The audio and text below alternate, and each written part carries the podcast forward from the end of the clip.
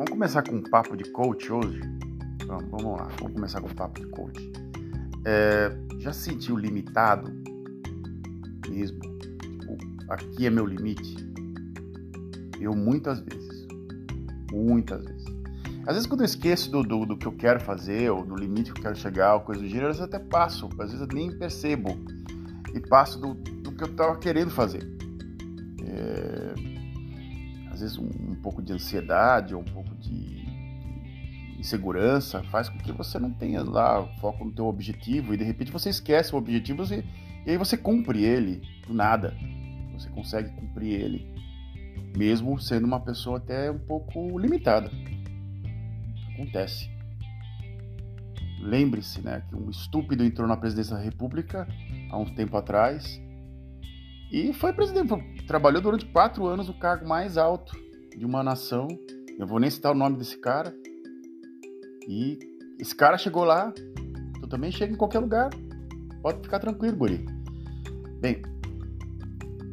Ai, cara, Estou aqui nesse minuto aqui, e 10 e 20, sei lá quantos segundos. Uh, olá, como é que estão vocês aí?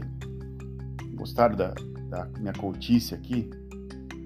Eu, eu evito, às vezes eu, eu ouço meus podcasts, ou até ouço de alguns ouvintes que às vezes é meio papo de coach esse, esse podcast. Eu tento não ser essa coisa de coach, cara, virou até, até o onde eu moro, virou um verbo, cara, é incrível. Eu moro na Holanda, né? Meu nome é Frederico Leck, olá, como é que estão vocês aí?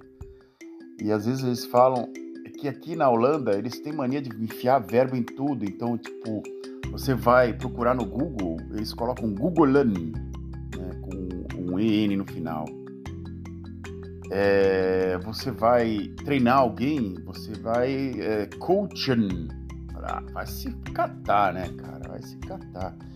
E de uns tempos para cá, a Holanda começa a inserir muitas palavras em inglês, muitos modismos na, na, na, na que era uma, não era uma coisa muito comum, assim, era tem pessoas que não aceitam a palavra, tipo, tem palavras como kinderen, né, que é Kind, que é também em alemão também, né?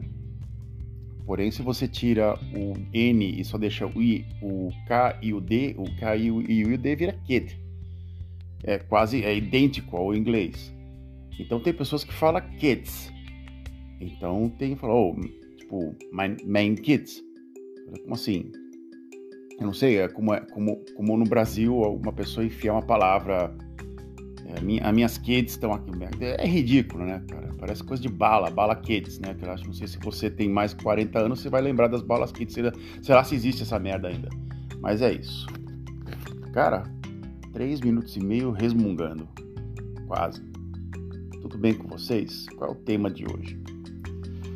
O tema é o seguinte, cara. Eu jogos eletrônicos e é, tem sua filosofia. Vamos tentar filosofar dentro de jogos eletrônicos, cara. É... Eu sou um grande fanático de jogos eletrônicos, cara. Desde a da minha adolescência, infância. Eu vou tentar descrever para vocês aqui que foi a minha saga de jogos eletrônicos, ou videogames, né? Como as pessoas gostam de falar. Ou em espanhol, videojuegos né, que eu acho muito louco. É, os espanhóis colocam tudo na, no, no, no, espanhol mesmo, não, não, não inserem é, outra palavra estrangeira. É, inter... é, bem legal. Às vezes eu gosto de, de, de, de ouvir falar, a pessoa falar videojuegos, né? E então os, os, alguns consoles ou videogames eu já acompanho desde o início, desde os 8 bits. Até antes dos 4 bits, que tinha aquele Pong. Eu tinha um primo meu que tinha um, um, um o, o videogame, né? Ele colocou na televisão, tinha o Pong. Eu achava demais aquilo, só aquelas duas, aqueles dois tracinhos jogando uma bola, um quadrado, nem uma bola, era um quadrado pro lado pro outro. Isso foi início da década de 80. E aí veio o Atari, que era o jogo, com jogos como Enduro, como Pac-Man, como é, Pitfall e etc, etc, etc. Pitfall tem até sagas e tem jogos atuais e, e atualmente não tem mais Pitfall, mas ele chegou até 2000 e poucos ser lançado e não com tanto sucesso quanto foi no, no passado. E é um dos únicos jogos da Atari que tem enredo, sabia disso? Tem um mapa no, no Pitfall. Você, passa, você acha que está andando que nem um idiota de um lado para o outro, mas você tem túneis para você, você tem que seguir um caminho certo, senão você volta para o mesmo lugar. Esse é o desafio do jogo, você chegar, na, acho que num tesourinho que tem, né? Tem pessoas que chegam em cinco minutos. Eu acho que eu cheguei uma vez só e eu falei, ué, isso aqui é novo, né? E você ia entrando em, em túneis e coisas do gênero, e de repente você chegava num, num tesourinho. E no Hero também, que era um cara que ia descendo um túnel até resgatar um sobrevivente e os jogos do Atari não tinham fim. Até chegar a era do Nintendo. Depois do Super Nintendo, né? E aí foi crescendo, foi crescendo, crescendo, até o nosso querido PlayStation, PlayStation 2, PlayStation 3, 4, 5 e etc, etc, etc. E alguns jogos modernos me encafifam, porque quando a gente tinha aquele, aqueles arcades no, em bares ou até em fliperamas, a gente comprava uma ficha, geralmente era uma ficha barata, botava no, no jogo e você sabia que você ia durar ali 5 minutos. Num Street Fighter, cada round tinha menos de 30 segundos, então você jogava 20 minutos, 30, 30 minutos, máximo uma hora, máximo uma hora, né? E os jogos de luta dominaram a década de 90. Você entrava em arcades, grande parte eram Street Fighters e Mortal Kombat, uh, Art of Fight, etc, etc. Eu posso falar vários jogos aqui que adoro os gráficos, adoro os golpes, mas não sei fazer um combo, não sei fazer nada. É, eu só gosto de ver a arte do jogo. Acho uma coisa muito legal é, os cenários, até Marvel versus Capcom, que é os, os, os caracteres do Street, do Street Fighter versus os caracteres da, da Marvel. De repente animam o, o, os, o Homem-Aranha, animam o Hulk, animam o, o Iron Man, esse, demais. Né? Stanley adorou que a Marvel e a Capcom usaram. O Stanley ficou rico, ele criou. Stanley é o criador da, da, dos, de muitos personagens da Marvel, praticamente o pai da Marvel, né? E ele, praticamente no final da vida dele, começou a gozar mesmo do que tinha feito na vida inteira, né? Que era criar caracteres como o Hulk, como o Spider-Man, como o Captain America, como todos os, os, os, os personagens do, do, do, da Marvel eram dele, né? Porém, o que me encafifa em alguns jogos, literalmente quando você pega jogos orientais, baseado em filosofia ocidental, é, a filosofia que tem dentro deles. Uma empresa específica em si me chama muito a atenção. É uma empresa chamada From Software. É, é um nome estranho, né? From Software. É uma empresa que teve lá o seu. Era mais ou menos, teve o seu destaque assim razoável na década. No, começo de 2000, né? No final de 2000 lançou um jogo chamado Demon Souls. Demon Souls. O criador ou um dos mentores dessa empresa, que eu vou ter que dar aquele Google, Googlen, né, como dizem os holandeses, né? Eu tô aqui é, me esnobando hoje do meu, do minha, da minha elasticidade é, é, idiomática que não vai muito, muito, muito longe, não. Eu tô aqui me esnobando, mas não vai muito longe. É, tem uma história muito interessante. Eu vou falar direto, não vou falar da, da From Software, senão vou me enrolar muito, vou ter que explicar um monte de coisa. Eu vou direto pro criador do, do, do da, da, da, série Souls do From Software. É, que ele tem uma história muito interessante. É, ele, tem uma, ele, ele tem uma história muito interessante. O nome dele é, me desculpa agora pela a minha elasticidade é, é, idiomática, pode ser que não vá muito longe, porque o nome dele é Hidetaka Miyaka, Mi, Mi, Miya, Miyazaki. É Hidetaka Miyazaki. Ele foi um dos, ou praticamente o criador de alguns jogos modernos hoje que, que segue, caso você jogue alguns jogos, ele, é, ele começou com a série é, Demon Souls, depois Dark Souls, depois Dark Souls 2 ele não participou, mas para Dark Souls 3 ele participou, e o Elder Ring, e também Sekiro também, que é um jogo de é um samurai, mas praticamente a mesma coisa desse jogo, só que com um ambiente japonês. Eu vou falar desse jogo em específico. Vamos lá. É... O que é interessante é que ele. Por quê? Ele, esse, esse senhor que eu acabei de falar, esse, esse, esse senhor que eu acabei de falar o nome dele, o Hidetaka é, Miyazaki, ele era um, uma espécie de um businessman que chegava em casa e a, o prazer que ele tinha era ligar o videogame e jogar. Assim, o cara trabalhava numa empresa, não sei o que ele fazia, e ele ligava o Super Nintendo, o, o GameCube dele, que era o da Nintendo, e jogava Zelda.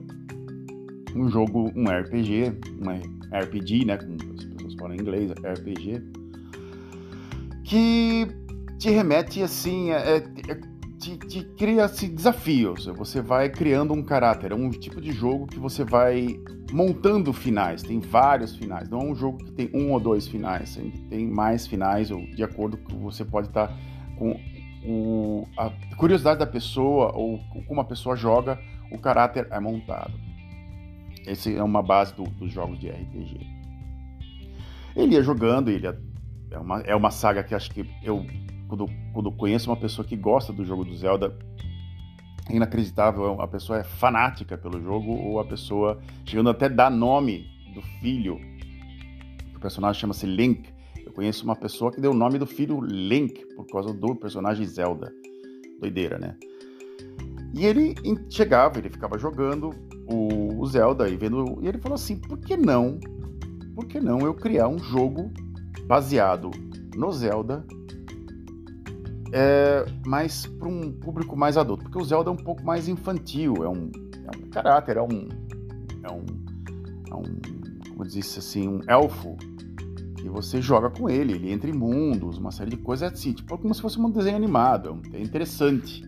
Mas não tem um tema tão adulto, é são jogos difíceis, eu vou falar, são jogos fáceis não, são jogos muito difíceis, que você tem que se concentrar mesmo para jogar e para achar algumas, algumas peças ou desvendar alguns mistérios ou quebra-cabeça. Ele falou: Eu vou fazer o Demon Souls, eu vou fazer o Dark Souls, para ser mais específico. E o Dark Souls tem o mesmo mapa e a mesma sequência e a mesma, só que é um jogo mais sombrio, tem menos luz, tem áreas assim, tem monstros bem horríveis, para falar a verdade. E ele foi criando esse esse mundo, né? E o jogo, o Dark Souls, para você escrever aí no Google, é um dos jogos mais difíceis do PlayStation 3 ou qualquer outro console 360, né, o Xbox 360. É terrível para você jogar. Você, você tem ataques cardíacos, você quer matar uma pessoa jogando esse jogo. Porém, como é que você fica mais forte? Você, cada vez que você mata um, um soldado, que é um, você está no inferno, você cai num calabouço Vamos dizer aqui a história do. Caso você nunca jogou o Dark Souls. Você é um guerreiro medieval que morreu numa, numa, numa batalha. E você caiu num calabouço, faz de conta. Você é um, um ser. você caiu num, num inferno dos cavaleiros medievais. Aquelas coisas bem. bem. que as pessoas adoram hoje ficar re, re, rebosteando esse, esse, tipo de tema. Mas é, é interessante, né? É você cai num calabouço e de repente um, um cavaleiro joga uma chave para você abrir e fala: Olha, cara, esse é o teu mundo, te vira. Né? E no que você sai, você vê um monte de homens, né, tipo almas penadas assim. Toda vez que você mata essa alma penada, você ganha a alma dela. Então, quanto mais almas você mata, você, você consome, mais forte você mais forte você fica e aí você chega numa pessoa, numa fogueira ou coisa do gênero, você troca isso pela tua força. Quanto, quanto mais você acumula, só que quando você morre, você perde todas essas armas, almas, ou você pode recuperá-las. Ela fica lá quietinha num ponto e você vai lá e recupera elas. de acordo com o número de almas que você colhe, você vai lá e coloca mais força em alguns quesitos seus, mais magia, mais força, mais força, mais é, inteligência, mais rapidez, etc, etc, etc, etc, etc. Até o momento que para, o guerreiro fica limitado. Ele não chega até o nível X, no que você mexeu, acabou, não vai mais.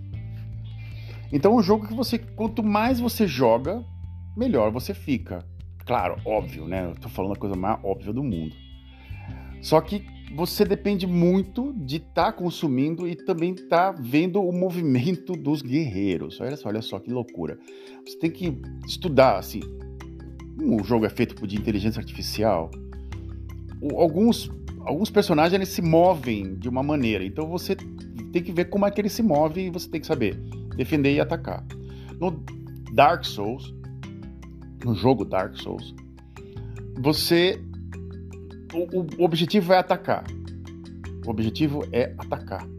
O objetivo é você dar o golpe perfeito, o mais forte possível e desmoralizar, acabar com o monstro que você está tentando matar, até chegar no último chefe, até chegar no último personagem, no qual você mata e tem dois finais. Um final é bom e outro final é pior. Não, um final é ruim e outro é pior. Essa que é. Né, o, jogo, o jogo chama-se Dark Souls, né? Porra. Bom, esse, esse é o detalhe. Eu fiquei umas boas 150 horas jogando esse jogo. Porque eu encafifei que eu ia chegar até o final. Né? Tem gente que joga. Se você vai ver alguns caras que jogam rápido, chama-se speedrunners. Eles jogam em uma hora esse jogo, porque eles conseguem achar glitches no jogo, defeitos no jogo, e eles conseguem cair num, num, num ponto no qual o jogo tem um, um, defeito e os caras conseguem achar o defeito, né? No jogo e conseguem chegar dar um, dar um atalho pro final desse jogo. Rápido. São caras que só fazem isso, speedrunners. E tem caras que jogam todo, ficam lá 100, 150, 600 horas em alguns jogos. Eu conheci um cara que ficou 600 horas em alguns jogos. Os caras extremamente viciados. E ele criou uma série, o Elder Ring. É um jogo de mapa aberto, de mundo aberto, e você vai e você explora tudo. É diferente do Dark Souls, bem diferente. Entre aspas, diferente. Porém, nosso querido. É, eu tenho que ler de novo, de novo. Miyazaki, ele criou o Sekiro. O que, que é o Sekiro? que, que é esse jogo? É um samurai que de repente tem que resgatar uma criança. É uma. É, é, é, aí você fala assim, pô, parece filme do Akira, Akira Kurosawa, aquelas coisas de, de samurai e etc, etc, etc. Cara, eu sou louco por jogo, filme de samurai. Eu sou doido, assim. São filmes assim, uma espécie de. É uma, é uma, é uma, é uma área que nunca foi explorada você assiste Os Sete Samurais, é um dos filmes mais legais da face da Terra, mesmo com seus três horas e meia de filme ou mais. É um filme de ação fantástico mesmo. O, o Akira Kurosawa conseguiu, que é o diretor, né, que criou essa, essa, esse gênero, ele conseguiu criar um filme de ação dentro de guerreiros praticamente extremamente nobres e intocáveis da sociedade japonesa. É interessante o como ele cria a narrativa do, do filme do, os, dos Sete Samurais. Vai lá e assiste. É interessante porque é, acho que Sete Homens em, portu, em, em, em português, o filme fica Sete Homens em um Destino, né? Que é com Will Brenner. E é praticamente os dois filmes são um paralelo. São um paralelo. Esses dois filmes são. É, é o, o, o, Sete, os, os Sete Samurais inspirou os, os, Sete Homens em um Destino, né?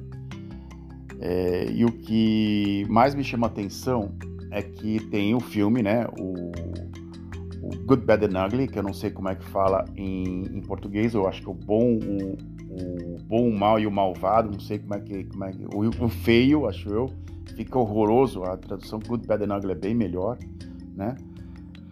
O, um dos atores principais dos Sete Homens em um Destino, que é o, o, o vilão do filme, né? É... tô aqui escrevendo no, no IMDB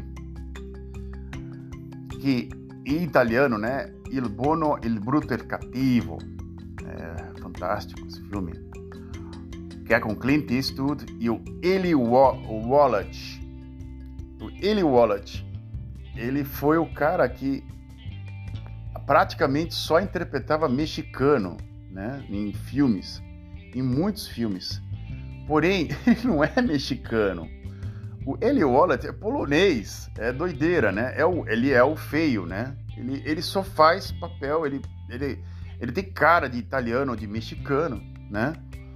É, ah, em inglês é, é, fantástico o nome, The, The Magnificent Seven.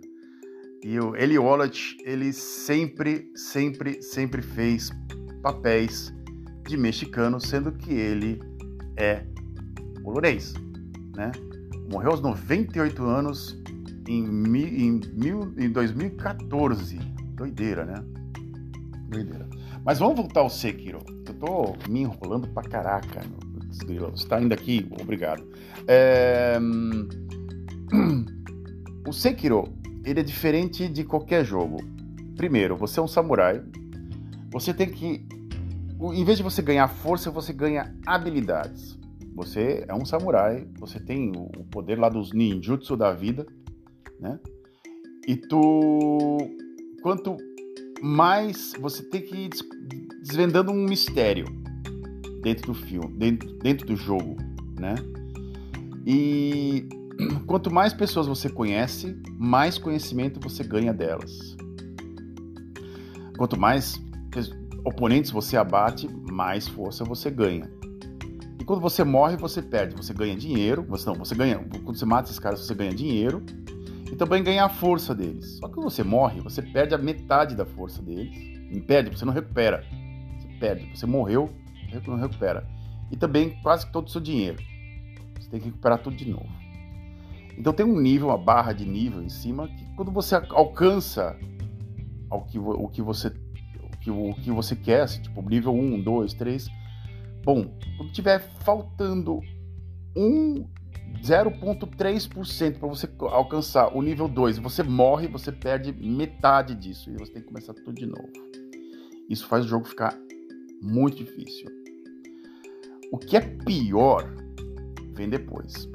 Primeiro, os teus golpes, você não tem como no Dark Souls uma porrada que você mata o cara. Não, só se você conseguir uma magia especial, que é muito depois que você está jogando assim, horas, você está jogando assim, semanas, você consegue achar um artefato no qual te dá mais poder. Ponto. Né? Mas você tem que cavucar o jogo inteiro para você conseguir botar uma, um elemento em você, para você dar um golpe no cara e matar ele na hora. Ponto. Esse, esse que é o, o, o lance número.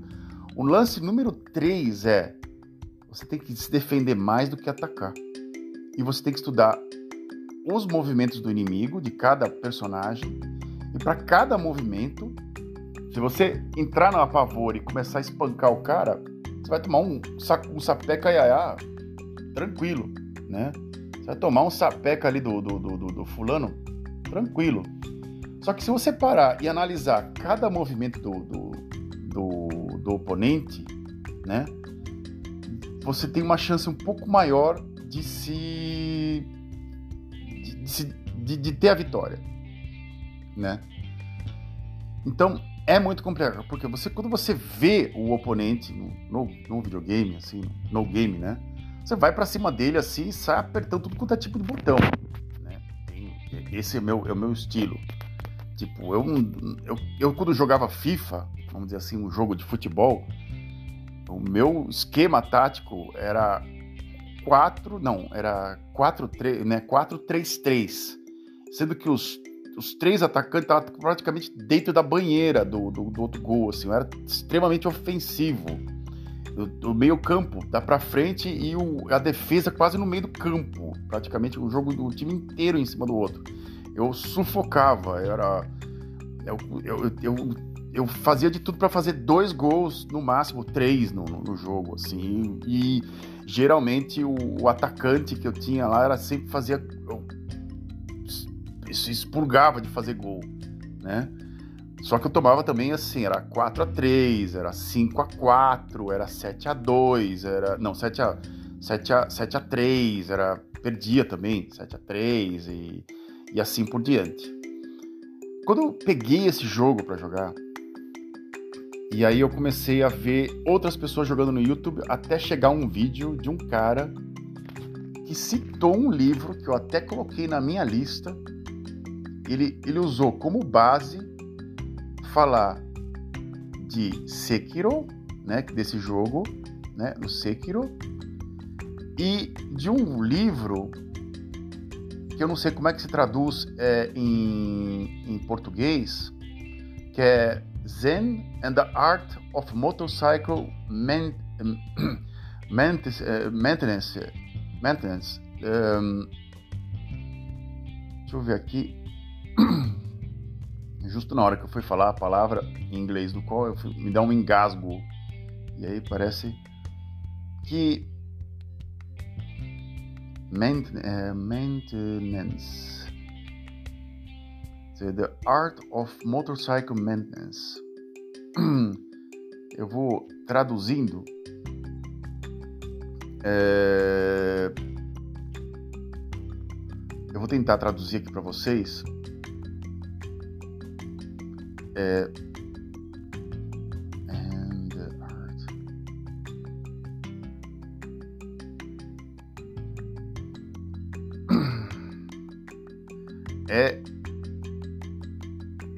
um, é livro que até um professor meu de filosofia, quando citou, né?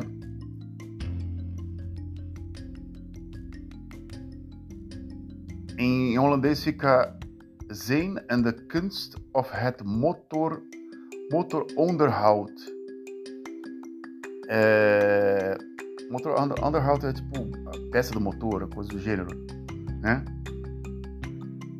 Um, eu não sei se tem tradução em, em português. Deixa eu ver aqui, aqui ó, português. português. Estou citando uma coisa no qual eu nem li, hein? Que delícia. Zen e a arte da manutenção da motocicleta. Puta que eu pariu, né? Eita, nós. É... Maintenance Motor Underhoud. É. Putz, grila. Eu, a minha flexibilidade. É, é...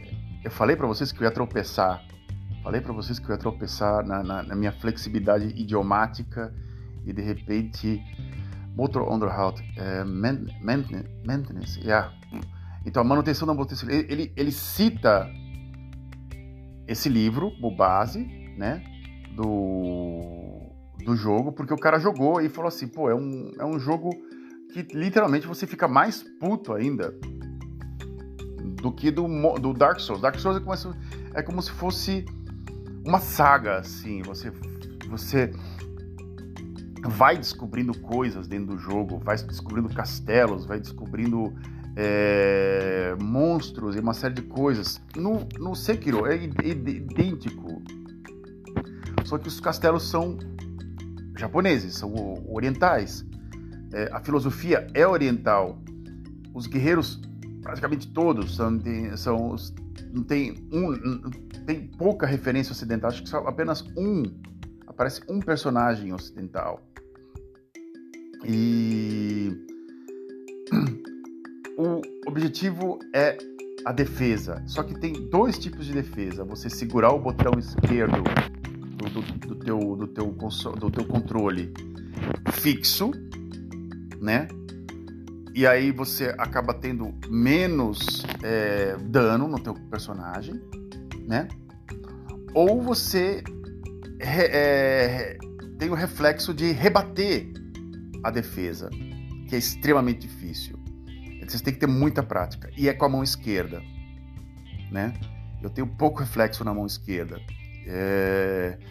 Então, para mim, é extremamente frustrante. E toda vez que eu vou para cima do personagem, eu vou para valer. Ou seja, eu acabei para terminar esse último minuto, né, esses últimos cinco minutos, vou tentar me esticar tanto.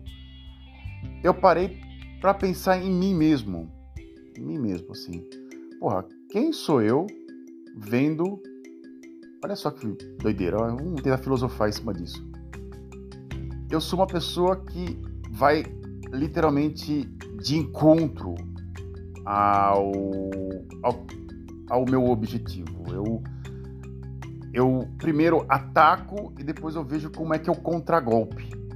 Sendo que eu deveria ser o contrário. Eu deveria ver como é que, como é que a pessoa vem para cima de mim, como é que a pessoa se mostra para mim e eu analisar isso do que eu tentar me mostrar, ou tentar atacar, ou tentar mostrar para uma pessoa quem sou eu, ou coisa do gênero, eu podia estar tá, cruzar muito bem meu braço e deixar com que a pessoa mostrasse isso para mim, tentar e eu tentar dentro da de, desse diálogo, desse, desse, desse, desse, dessa peleja aí que como é que eu posso falar para vocês, é ver o, os movimentos do oponente e trabalhar dentro dos, dos movimentos do oponente do que eu atacar e o oponente, literalmente, se ele for um cara experiente, ele vai se defender do que eu tô. Do que eu. do, que, do, do como eu tô atacando e me pegar fácil, né?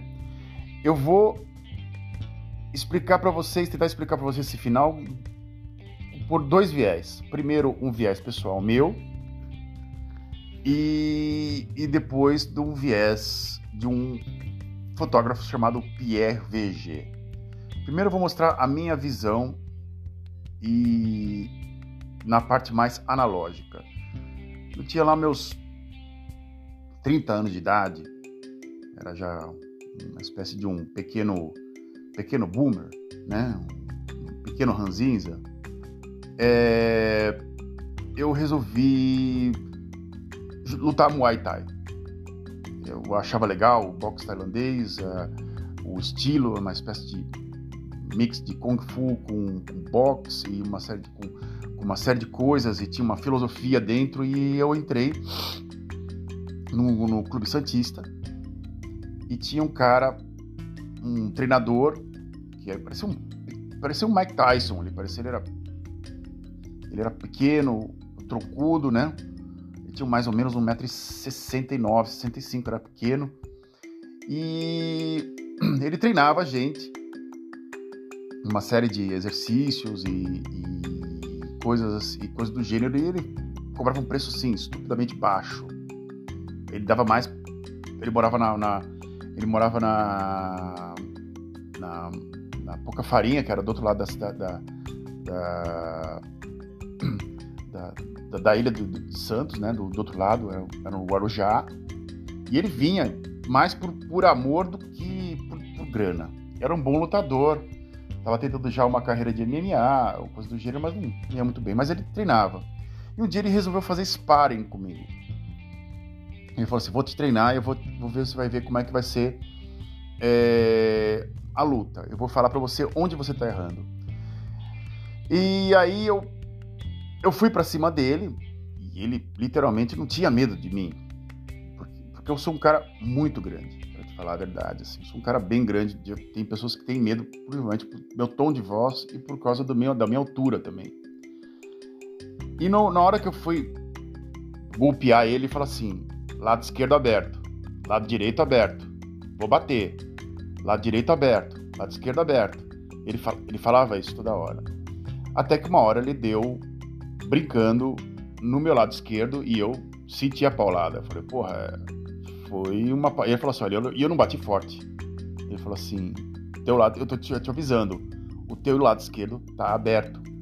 Ou seja, ele me olhava para mim e ele sabia o meu movimento, como eu podia e como eu podia me pegar rápido até. Rápido. Se eu entrasse numa briga com ele, ele me acabava em dois minutos, menos de dois minutos, em 30 segundos ele acabava comigo. Em três golpes ele sabia qual era o movimento meu, eu era também um iniciante. Então, no início de uma luta sempre há o estudo né, dos movimentos. Do... Então você teria que fazer isso no jogo Sekiro. que é um jogo muito interessante. Até, você parar para pensar em você mesmo, assim, peraí, como é que sou eu numa conversa? Como é que sou eu no trabalho? Sou uma pessoa muito ofensiva? Sou extremamente ofensivo. Sou é, ofensivo até é, demais, até no, no, na parte mais hardcore mesmo, chega a ser ofender mesmo, assim, de ofensa mesmo. Pode ser que até a origem da palavra seja essa. Só que eu vou passar para um outro é, pesquisador chamado Verger. Eu sou um grande fã do Verger.